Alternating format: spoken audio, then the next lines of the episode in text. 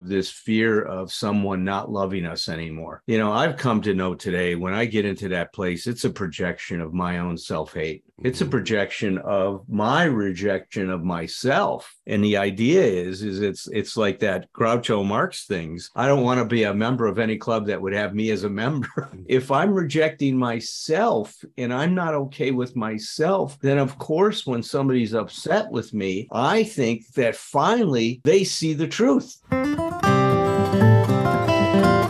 Wilson, co founder of Alcoholics Anonymous, wrote in 1952 If we examine every disturbance we have, great or small, we will find at the root some unhealthy dependence and its consequent demand. Wilson suggested that if we could identify and continually surrender these unrealistic and unrealizable demands, that we may then be able to accomplish what he imagined to be the recovery's next frontier, something he called emotional sobriety. Flash forward 70 years and join psychotherapists and best-selling authors Tom Rutledge and Dr. Allen Berger, who have taken up the mantle of exploring Bill Wilson's new frontier. Welcome to Emotional Sobriety.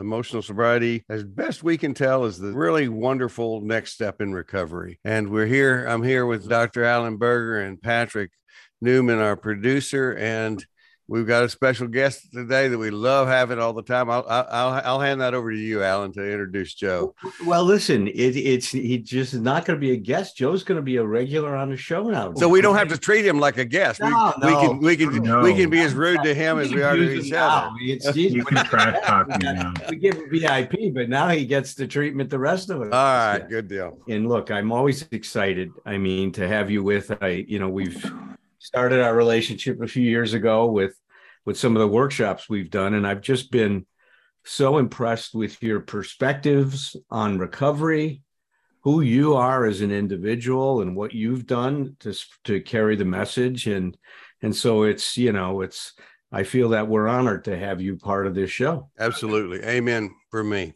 Ditto the Mutual Admiration Society. Uh, Like I've never missed one of your episodes. Uh, I love the whole addition that podcasting has brought to the recovery community. It's a great Mhm. way for people, you know, can't make certain time commitments to just stay in touch with sort of recovery type things. And I I think it's uh, it's great what we're doing here. We're we're pioneers. We're in the first, you know, 10 or 15 years of this thing. It's radio on call, right? That's yeah, that's a good point. It's like you know, I, I've, I've always, I grew up, always wanted to be a radio guy. It's, uh, it's the main thing I wanted in my life is to be, but this is, we, you know, this is the deal, but it's like, you can do it when, it's like what Joe said, we can do it. You, you can listen anytime you want.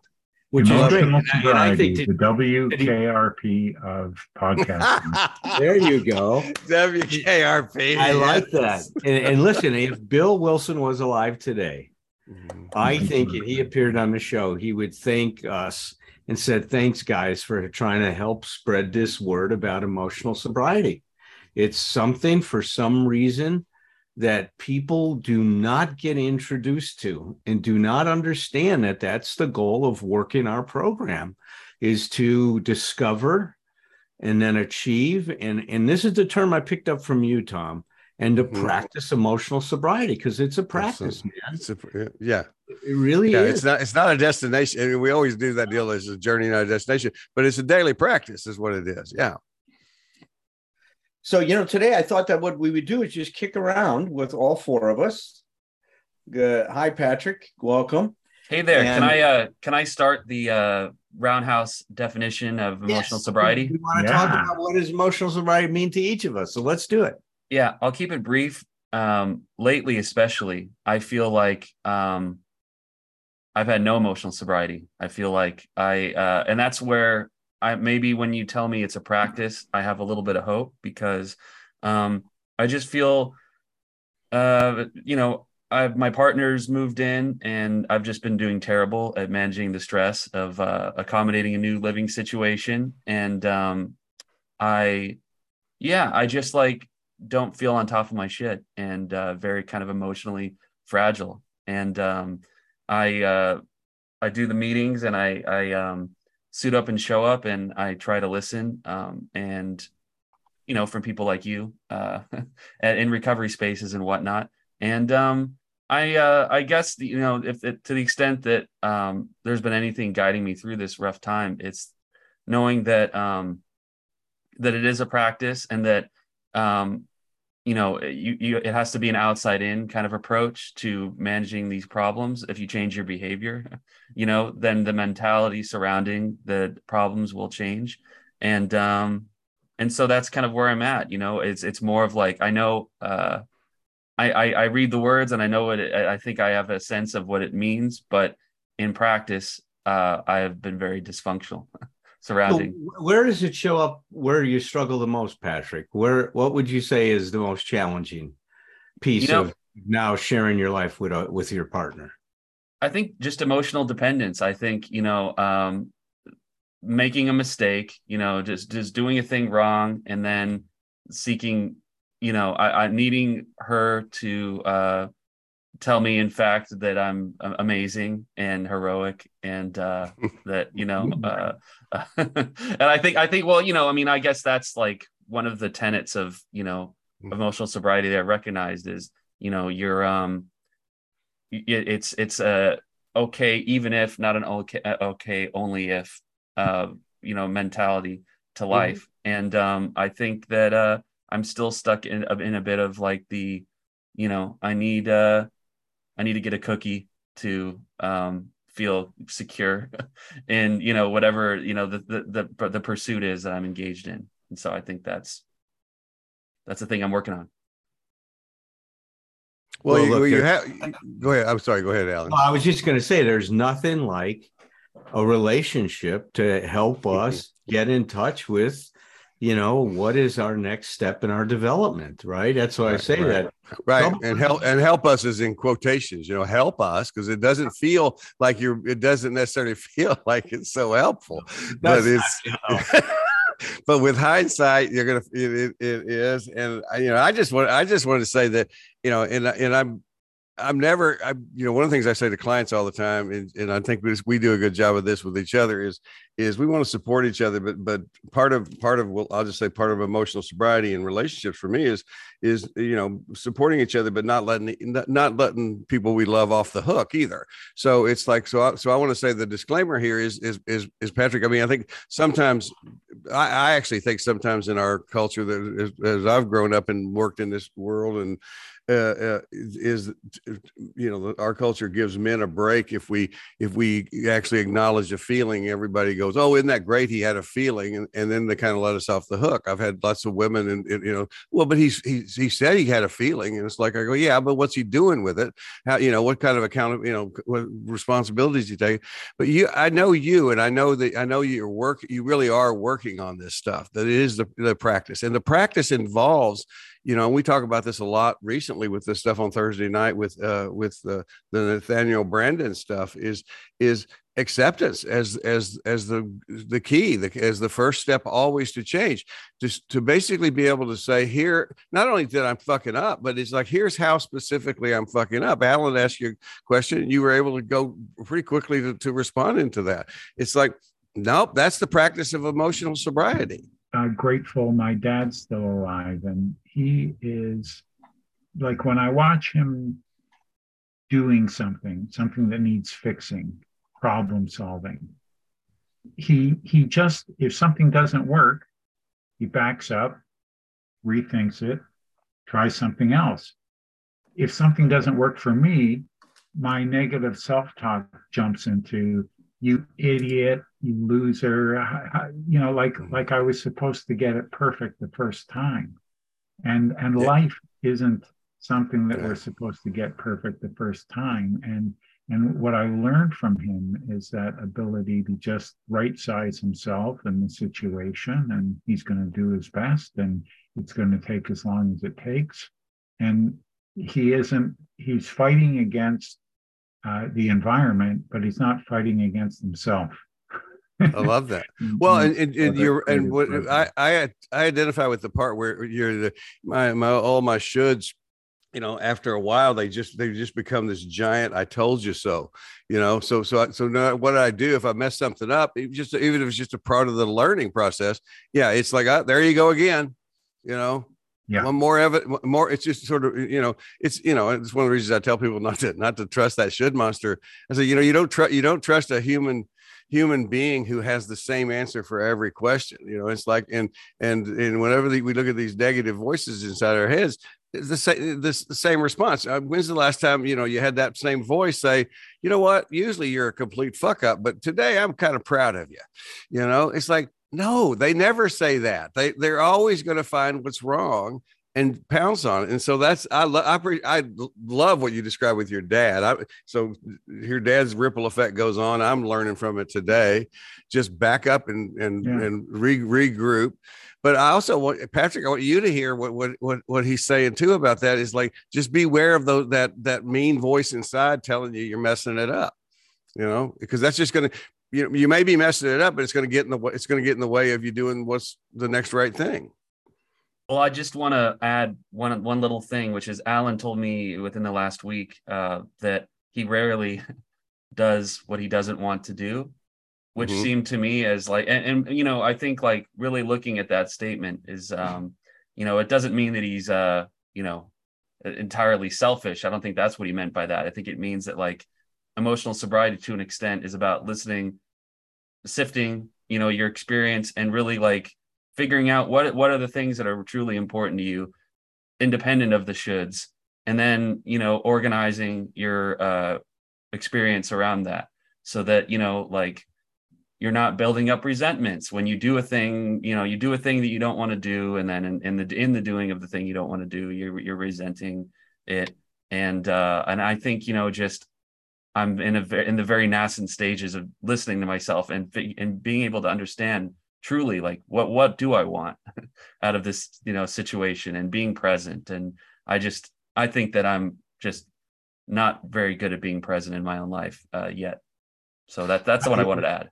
You know, listen, that's such a good point because you know when it you know what emotional sobriety means to me today and it has it's got so many different textures to it it's almost like a piece of tiramisu there's so many different layers and mm. textures mm. flavors and but today what i would say is i finally passed the audition to have a speaking part in my own life and wow. and before it's like i've never i never passed that audition i wouldn't speak up for myself i wouldn't you know, you guys know this week I've been quite melancholy. I've lost someone that was very close to me, and especially in the early stages of my recovery, but really throughout my whole recovery.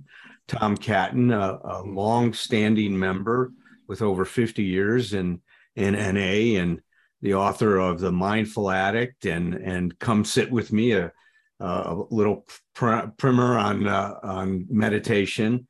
Just an amazing guy, and he passed away. He he he had uh, dementia, and the last several years of his life were very, very, very challenging.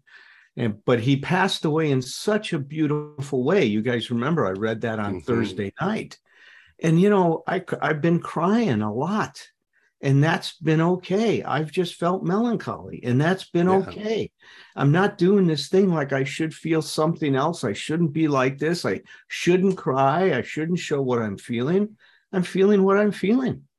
And I'm just owning it and, and being present to it. And that to me today is a big part of what emotional sobriety means to me is to, to finally be fully who I am instead of doing all this censoring. And as you said, Joe, this negative self talk that, you know, I can criticize myself to death, yeah. you know, in terms of these things. So that's what it means to me today, Patrick. Mm-hmm. Yeah. Tom's turn. Well, well, I would I, actually because we'll take the uh, uh, and I'll tell something I may have told on on the podcast before, but but because because it there's so many different ways of defining it. It's a little, it's a little bit like uh, codep. I remember when codependency became the the the thing back in the back in the 1980s or 70s, whenever that was. It's like you know you could define it in so many different ways that I finally you know realized we were using it in such negative ways sometimes that I thought you know I'm pretty sure codependency is is like a synonym for the human condition. You know, at, at least at least for those of us who were you know a little a little uh, um, quirky, but um, but I, but with emotional sobriety, there's lots of different angles on it, and I, and I, think we could. I think we could probably, you know, I think about this sometimes, Allen, as I'm writing on our on our our one day at a time book kind of thing. I think we could do a book that was just definitions of emotional sobriety one day at a time. Wow. I think we could we could come up with 365 probably. But yeah. here's one. Here's one that, that is a, a hindsight deal that has to do with relationship.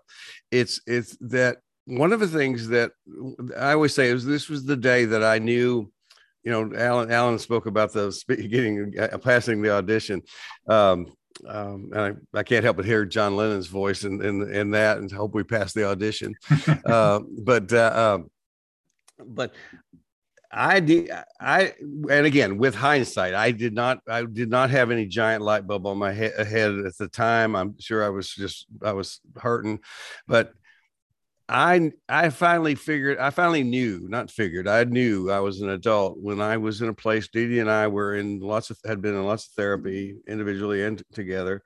And there was a time in particular there were many times that we had these conversations but one in particular in which I I, I was my my job was to listen to her and to neither defend nor crumble you know and that and i you know i and i was good at both by the way i i was good at just becoming like you know just p- so pitiful that that basically you know it was the it was the classic what you know I couldn't figure out when she would say, Why do you make this about you? And I go, I'm not making it about me. It hurts me so badly that I've hurt you, you know. And it's like, it's like you know nowadays I just roll my eyes at the idea of that that I was just you know make you saying you you, well you said I would need I need a cookie from her you know it's like I need you to rescue me you know from from I need you to tell me it's okay for me to be doing what to, be as messed up as I am.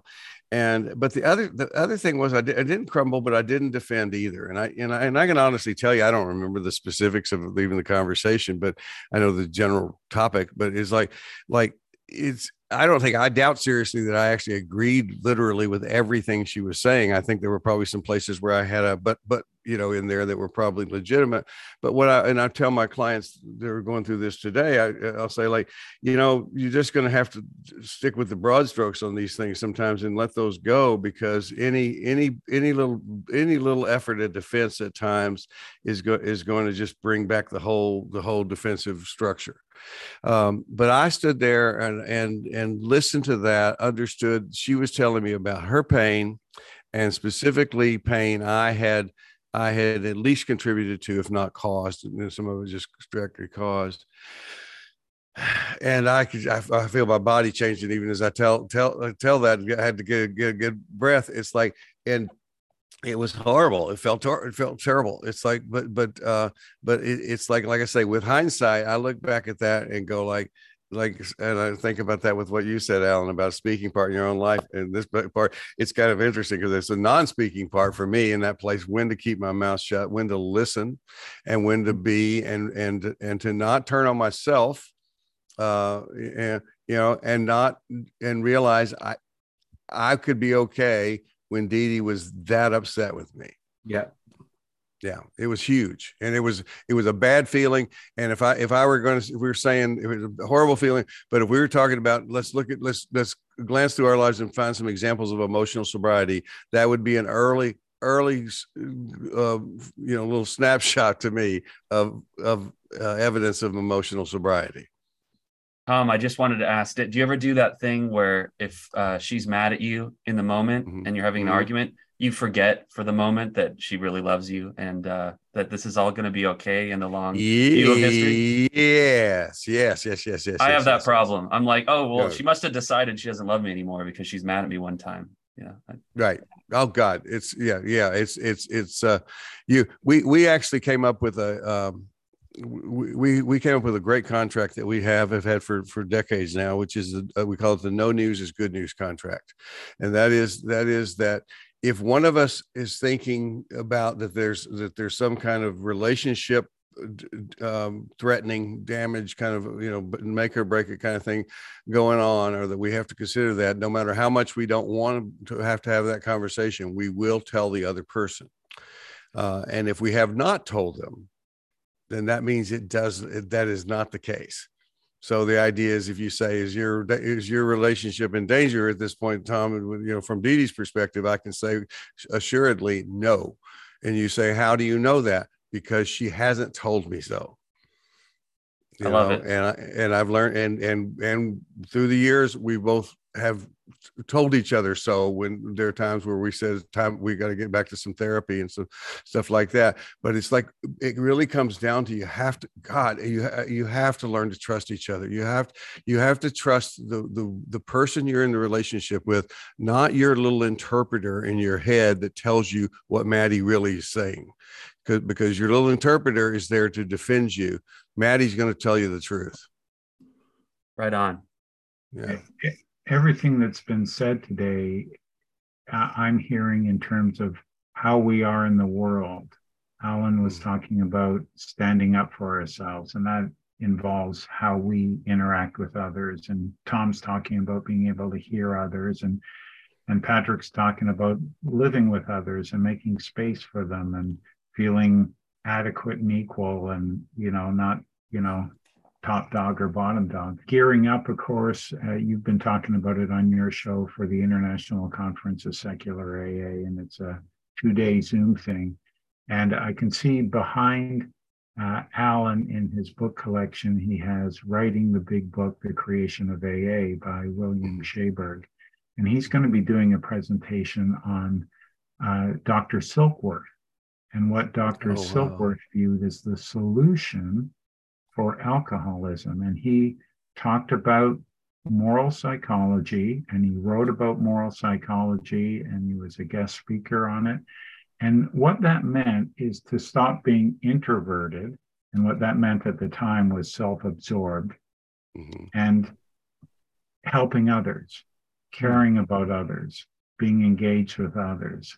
So, and, and, uh, that is the fellowship of of you know recovery right? You know how you know when we get past our own you know immediate emotional needs and start thinking about that person is looking a little upset today I, am going to have a i'm going to tap them on the shoulder or speak to them after the meeting or what have you. And and and that is being in the world. And uh, that is emotional sobriety I think it's a synonym, emotional, uh, for spiritual, because I've never been quite clear on what people mean by spiritual whenever they describe it, other than some sort of religious experience. They seem to be talking about an emotional experience awe, dread, existential angst, horror, uh, wonder. Uh, those are emotions. And, uh, you know, to be able and and that was my problem. That's why i sought out alcohol and drugs because they solved an emotional problem i had with living in the world. And mm. it was a maladaptive coping mechanism but recovery offers this emotional sobriety to be able to self-regulate myself where i couldn't before. I needed assistance. Wow. Yeah absolutely well said, Joe. Yeah, I think that's what uh, uh, Bill was talking about about achieving that sort of maturity. Mm-hmm. Uh, you know, that exactly. ability to self-regulate.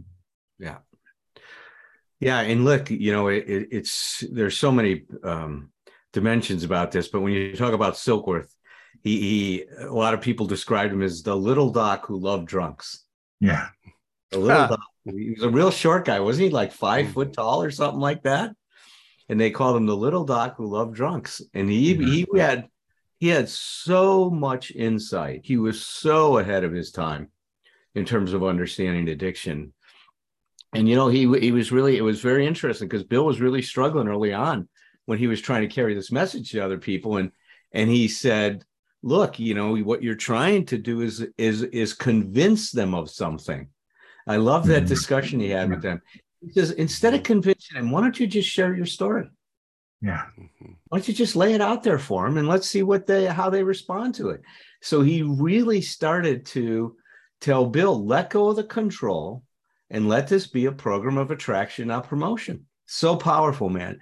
You, you know, the other thing that comes to mind is, is you guys are talking about this. There's a, a lot of things come to mind, but this fear of someone not loving us anymore. You know, I've come to know today when I get into that place, it's a projection of my own self hate. It's a Mhm. projection of my rejection of myself. And the idea is, is it's it's like that Groucho Marx things. I don't want to be a member of any club that would have me as a member Mhm. if I'm rejecting myself and I'm not okay with myself, then of course, when somebody's upset with me, I think that finally they see the truth. They really see me as I am. It- and it isn't as I am, is as I fear I am, as my you know, all these shoulds and ideas I have about who I'm supposed to be to be lovable tell me I'm not, right? That Yeah, kind yeah. of stuff.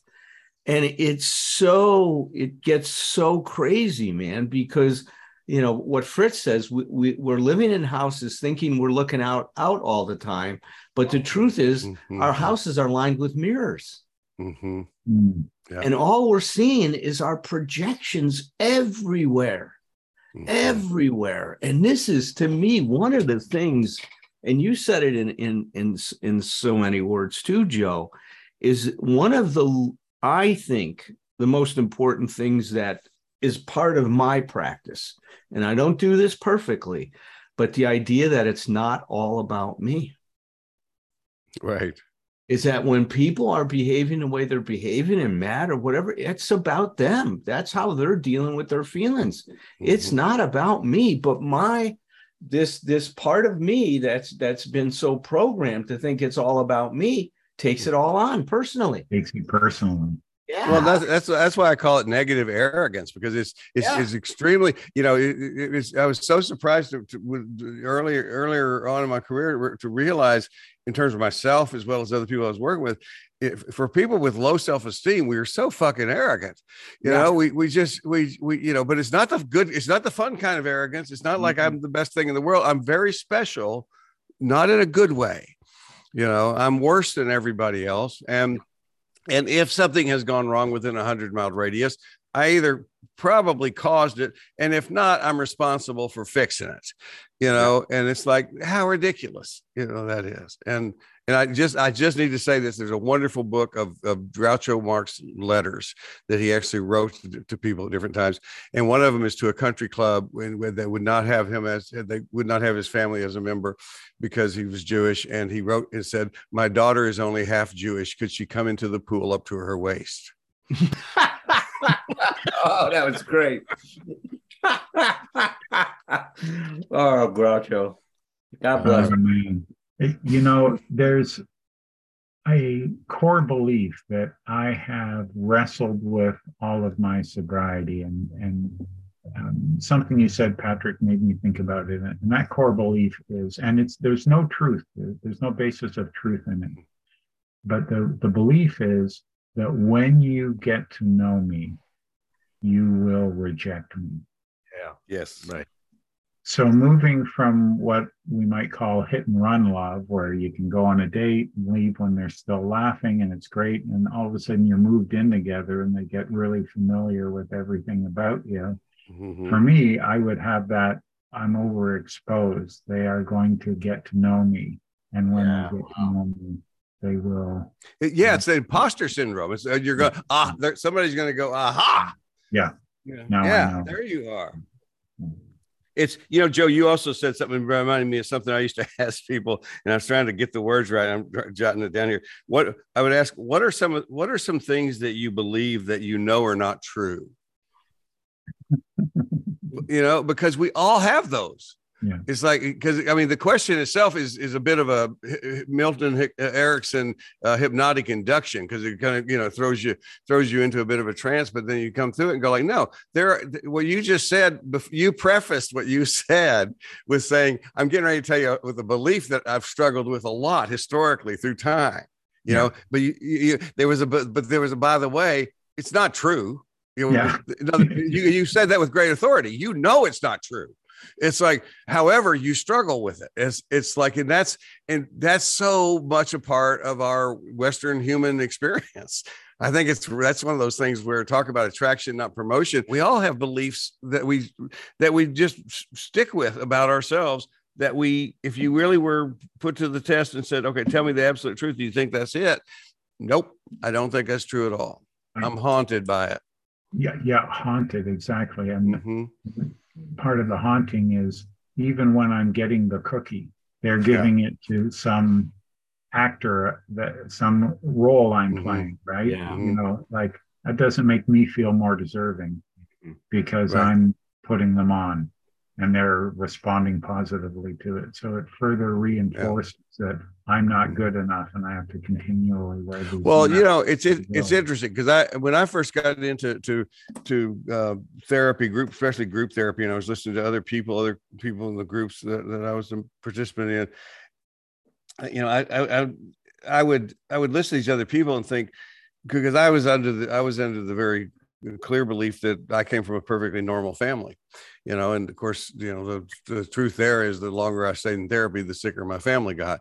But it's it's the because that awareness comes up. But but it's it's like I remember actually telling somebody in a group one time that I was envious of them because they're because of their blatant abuse as in childhood you know, it was, uh, it was, like, you know, I was going like, you know, why you're this way. You understand why you feel like shit about yourself. It's like, I can't figure it out because I was the pedestal kid. I was the guy that could do no wrong. My, my siblings didn't like me sometimes because they, I could do the same thing they're doing. They get in trouble for it. And then every, my mom and dad would just laugh and say, Oh, Tommy's funny, isn't he? You know, and it's like, but what you're talking about, uh, Joe, is one of the things I've learned that I learned about that and I've explained to other people. Is like when that's such a lie that you know the, the, the you know the, when you get on put up on the pedestal. So here's the thing I grew up with. I I grew up without knowing that I would be okay if I if I wasn't mm-hmm. pedestalized.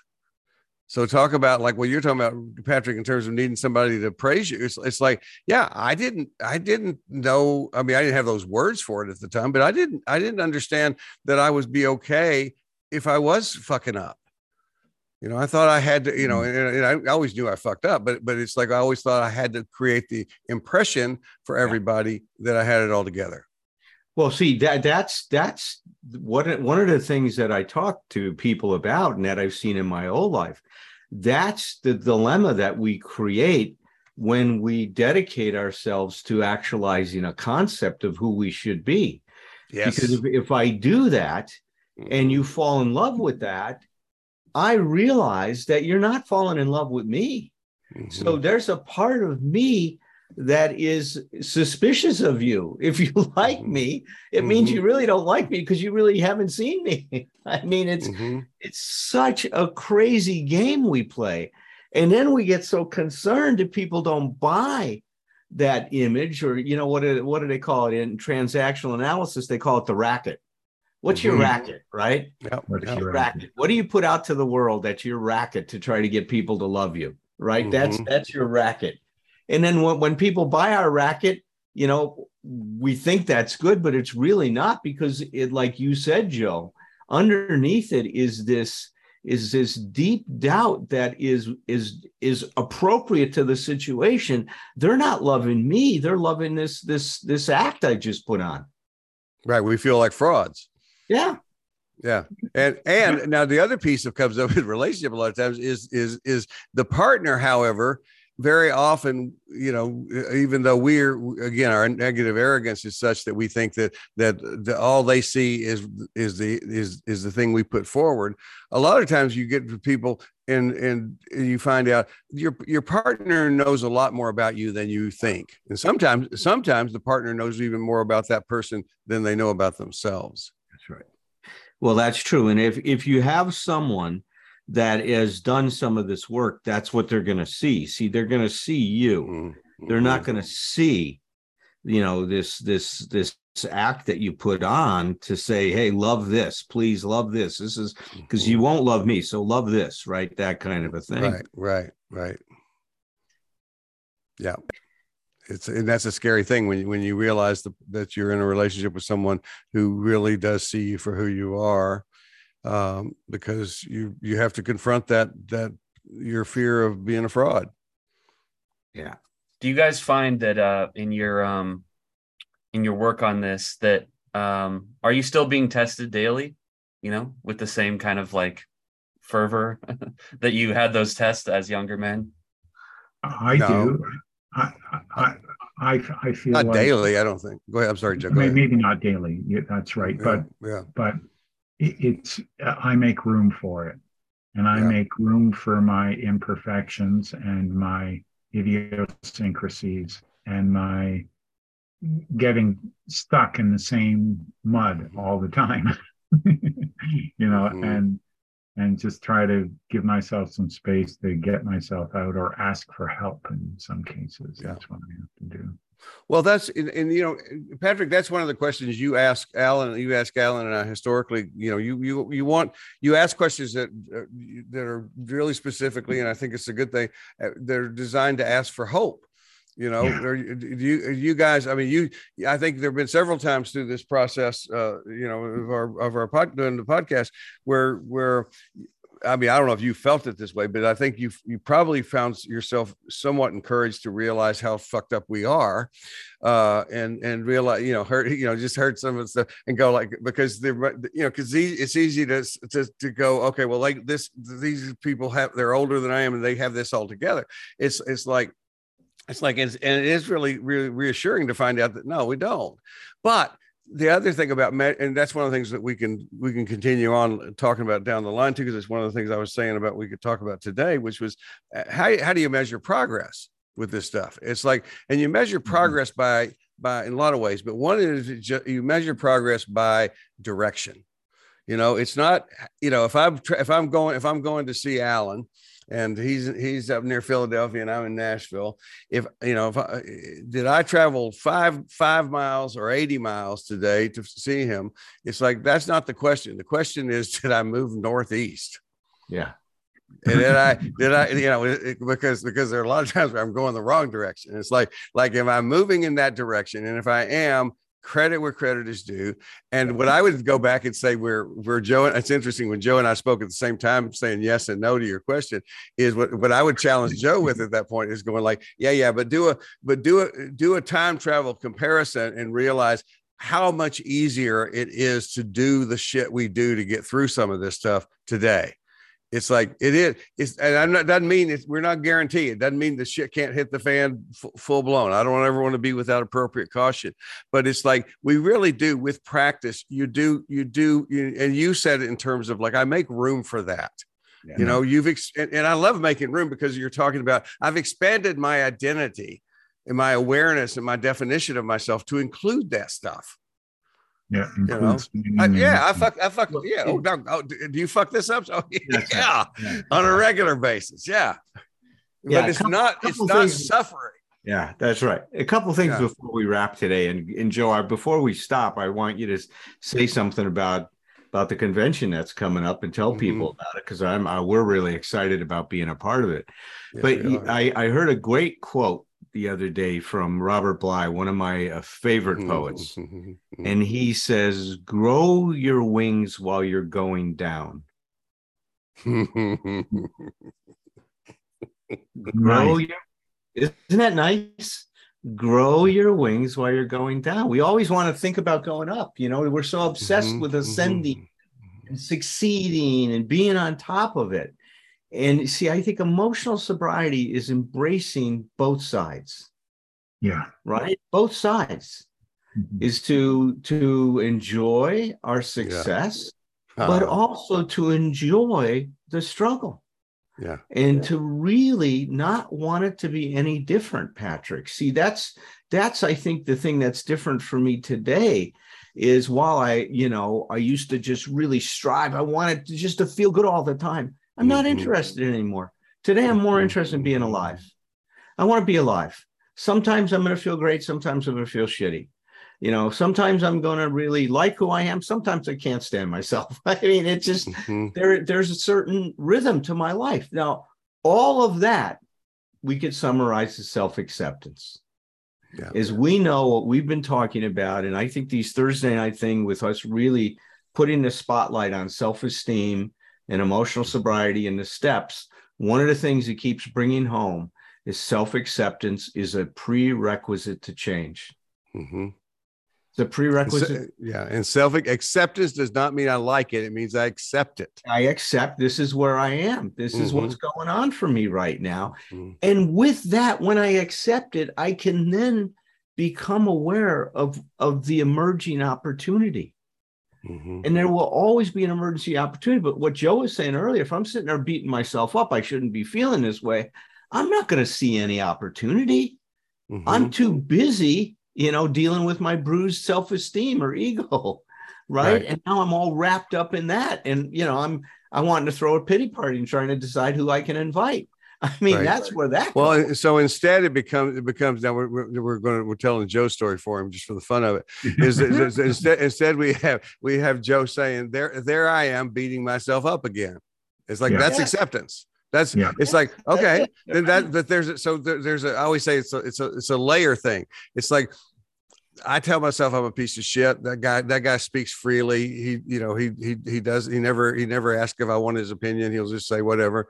But the next level out is that observer self. You know that more the the one that that apparently you know I used to do workshops on the road a lot a lot in the old days and and um, I lost count of how many times people would come up to me after the workshop and say, "Are you a Buddhist?" And and I would go, you know, no, I don't. But eventually, now if people ask me that, I just my answer is apparently.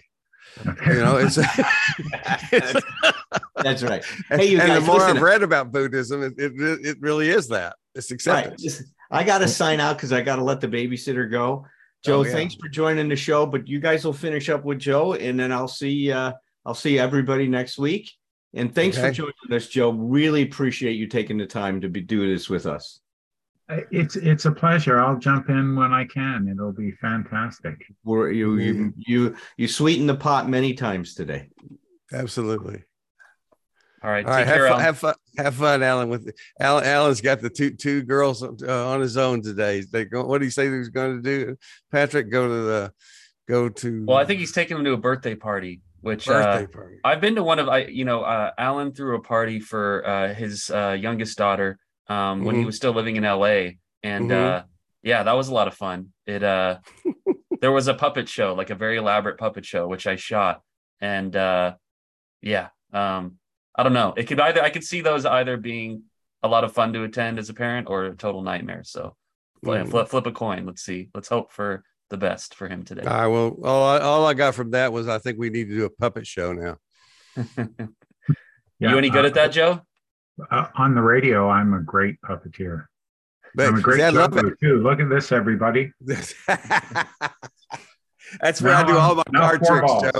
That's Oh, four yeah. Joe. Throw another one in, Patrick. Oh yeah, Joe. I, Joe, I was gonna ask you. Um, I uh, just uh, after your uh, your last uh, appearance on the pod, um, Yeah.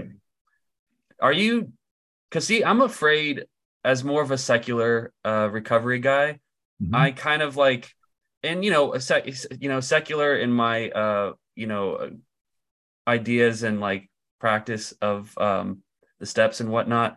But like, I have a lot of friends who are much more spiritual than I am, or you know, more kind of like uh, you know, in religious type of quarters. And I'm always afraid of pissing them off when like I uh, you know, uh Mm. w- wade into these conversations and I try to kind of express, you know, like my understanding of things. And um, would is it fair to say that like in all the work you've done and and you know in the writing of your book and whatnot that like you kind of you're pretty fearless when it comes to just like you know putting your more kind of like secular ideas out there and not uh worrying about like I don't know what you're what somebody's going to say about you know or like come at you with like no this is actually intolerant or whatever the actual writing of Beyond Belief was a cathartic experience in that I started it a little bit edgier, just always feeling discounted in meetings. Oh, Joe, he's an mm. atheist. He'll get it eventually. Keep coming back, mm. as opposed to accepting my approach to recovery as being legitimate.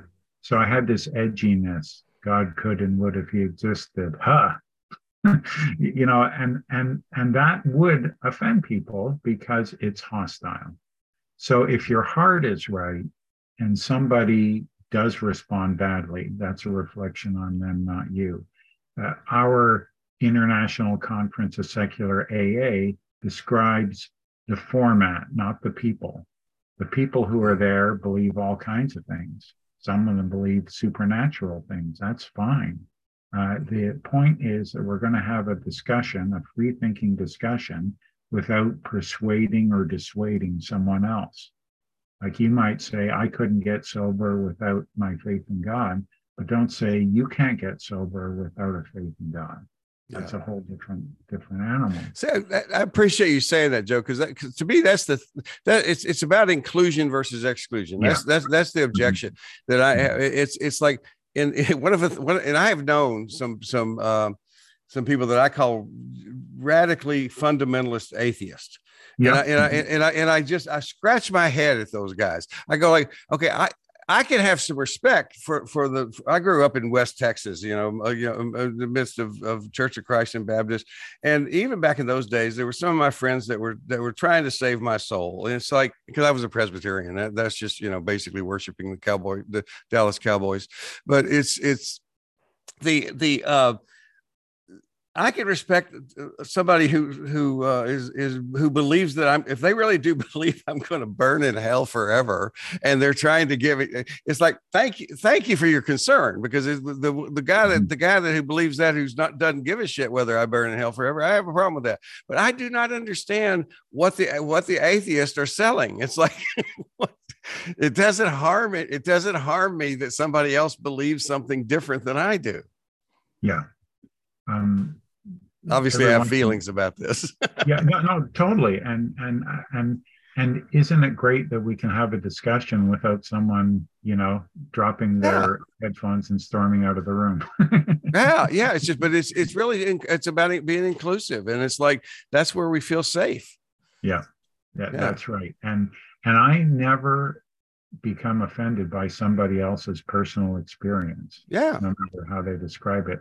But if they start talking you know, like even the we language is problematic. Don't include mm-hmm. me in your mm-hmm. we, buddy. mm-hmm. Mm-hmm. Uh, yep. And especially that you language, I get triggered right away. Mm-hmm. Um, but, you know, someone says I'm powerless. I don't have to believe that powerlessness is part of addiction, but they, mm-hmm. you know, they're describing their experience and I'm listening. I'm, I'm all ears, right? So, um, Mm-hmm. It is important to speak um, uh, with candor, Patrick, but it's also important to, uh, you know, frame it as not apologetically, but in my own personal experience. Yeah. And and yeah. and, and anyone who gets offended, to heck with them. Yeah. Right well, it's, it's, yeah. You're just. I mean, the, the I mean, the thing is, it, it's if you you know this is what I tell I teach couples all the time working with them is like if you can if we can keep our defenses down, you know you know once defense is you know defense begets defense. So once one person's defense comes up, it's going to bring up the other person's.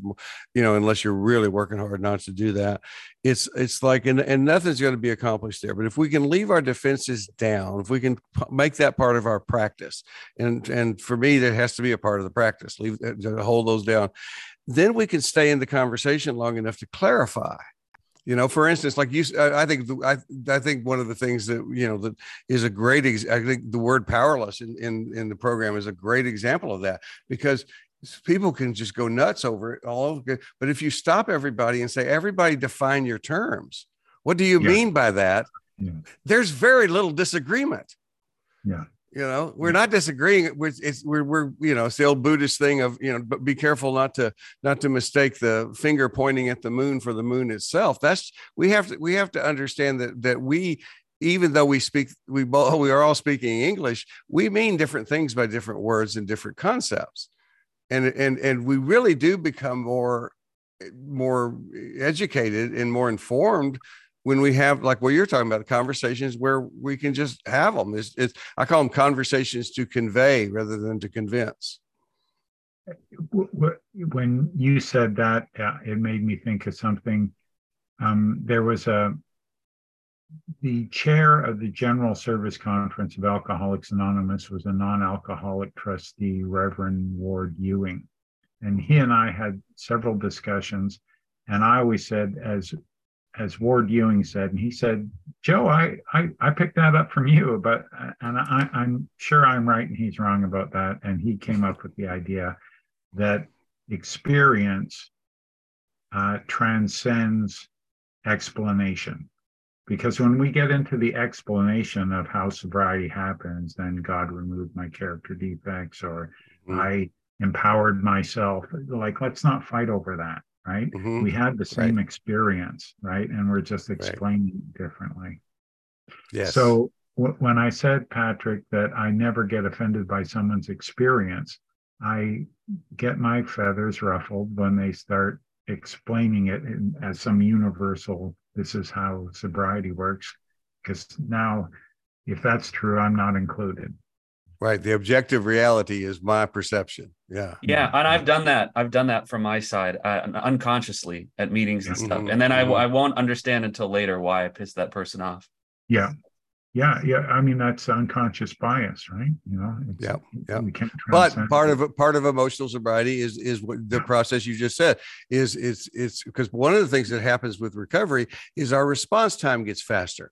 So there were times where you probably would have done that and never had the insight that yeah. you did that. And then then later it's like it, it, it, takes a day. And then you know there comes the time when basically you catch yourself right in the middle of a sentence and go like, oh, never never mind. Let me let me go a different direction with that. And it's like we, you know, and and we and we should still go back and mess up, but but I, response time is really a great way of measuring how we're doing because it doesn't mean we don't still fuck up. It means we take responsibility when we do. And prejudice, uh, which all of us have biases, right? Absolutely. But sometimes it's ignorance, and sometimes it's born of fear or hate. The right. ignorance is easily overcome with discussion. Right. Right. Um, but if it's this core belief of fear or hate, you know, just be careful who you your bedfellows are. Right. There's not right. Much. That's a really good point, though, too, Joe, because because it can be uh, still can be overcome, but it's yeah. but it's it, but it's it's it's um, it's far more complex. I think. Yeah. yeah. Well, uh, Joe, uh, just to wrap things up, um, yeah. what else can you tell us about the conference? It's going to be uh, not this upcoming weekend, but the weekend after. Yes, it is uh, two days, the 29th and 30th. Uh, while we're speaking, uh, if I wasn't here, I would have been joining the program committee, but uh, mm-hmm. I'm, you know, it's it's it's a thing. If you think you're indispensable, take your mm-hmm. hand out of a sink of water, right? see, see, if it left a mark, right? You know, where, where it used to be. Yeah. This, yeah, the water didn't miss you. Mm, it, but, it was fine. yeah, but uh, they're they're getting the the final touches on it. It's it's a, a replication of something which was an in-person biannual conference which started in Santa Monica in 2014, and it is members of AA most of them of an agnostic or atheist persuasion, but uh, we get we had Reverend Ward Ewing as one of our speakers at, at uh, our first conference, and um, yeah, so it's just uh, you know you won't people won't pray or any of that there, but uh, you, you won't mistake it for you know, no one will walk out going that's not an AA meeting. Uh, but w- we handle some you know, sort of touchy subject sometimes. Like we have non-alcoholic Dr. Uh, George Koob. He's a director of NIH, and uh, he's overseen research on alcoholism for many, many years. He, if we'd met in Detroit for the International Conference of Alcoholics Anonymous in 2020, he would have been the one who would have been ceremoniously handed the 40th edition of the big book Alcoholics Anonymous. So, wow. so he's a, a, a longtime friend of AA. He'll mm-hmm. be talking. We're having a conversation about um, California sober and microdosing and and what Ooh. does what does sobriety really mean? How do you define it? Right? Like, mm-hmm. uh, you know, like uh, my joke is about the guy at the NA meeting. Yep, I'm completely free of addiction. Hold my coffee and cigarette. I'll show you my medallion. man, see, I live in I live in California, and so uh, man, getting yeah. stuck with California sober, that's kind of a not exactly a badge of honor. That's a word that came from Florida, I bet. But uh, but but just for some people, right? There's medically assisted uh, treatment and there's medically assisted recovery. Some people need SSRIs. Some people don't get from the fellowship what the rest of us get because of their introversion and you know they need you know you know some sort of chemical help to to get what we call normal and yep. that can be pharmaceutical and other people are pursuing other things right? Well right and, and i i feel i feel like the company i'm in presently it's uh i think we I, I get the sense we all agree it's yes and not no but yes, right? You take exactly. what works take yes, what works leave the rest and that's what yeah, this is all yeah. about. Yeah we're, we're going to have a meeting that everybody's going to be in total disagreement with or we haven't mm-hmm. done it right right but that's right but there's always yeah. two meetings going on at the same time so mm-hmm. you know if you don't right. want to just try well that. i tell you what it's uh, like six years into my sobriety i, I bottomed out with mm-hmm. uh, uh, about uh, strangely the last the, the, last holdout was my control addiction. I came home and mm-hmm. found a book on the coffee table my wife was reading was How to Live with a Control Freak, which uh, which pissed me off no doubt because I was a control freak. But it's um, let uh, in therapy let let that go and bottomed out and and uh, intervention from friends and was uh, went to see a, a psychiatrist uh, and, and was, was put on medication. And and and I'm I'm still on medication today. And, and and what I tell people all the time is is that changed my life every bit as much as getting sober did.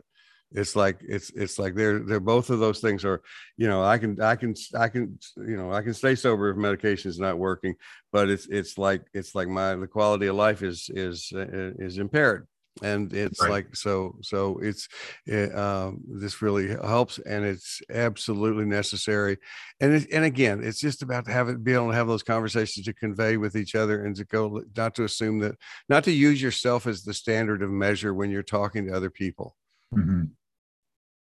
Uh, absolutely. But but so when when are we? So we get to do. You're gonna are you gonna you're gonna be with us when we do our thing on, on at your conference, right? I'll be in the room. Uh, okay. I, have got to be sort of a. Oh, you got you, know, you have responsibilities. Yes, exactly. There's always someone with their hair on fire. So I got I, you. No, uh, when I used to do Allen's Allen's uh, evolution thing, uh, you know, you know, he never had. He was always around, but I didn't have ac- nearly as much access to him as I wanted because he was he was so fucking busy all yeah. the time. So, yeah. I, and, so I, we're, we're delighted. We're having two live podcasts that day. There's another fellow. Mm-hmm uh, John and Mary, who do this um, podcast called Beyond Belief Sobriety.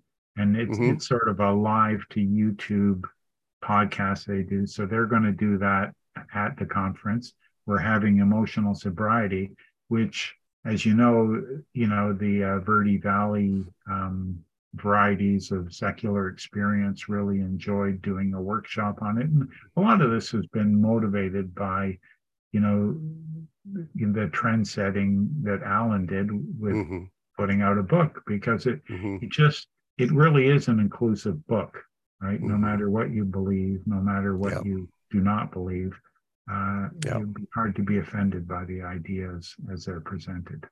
Right, absolutely. Well, we're excited to be a part of this, Joe, for sure. Thank you so much for for inviting us.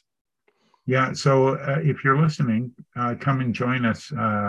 Saturday. The program you'll find at secularaa.org eventually, or aasecular.org eventually. Uh, you know, the grand plan was it to be out a month ahead of time.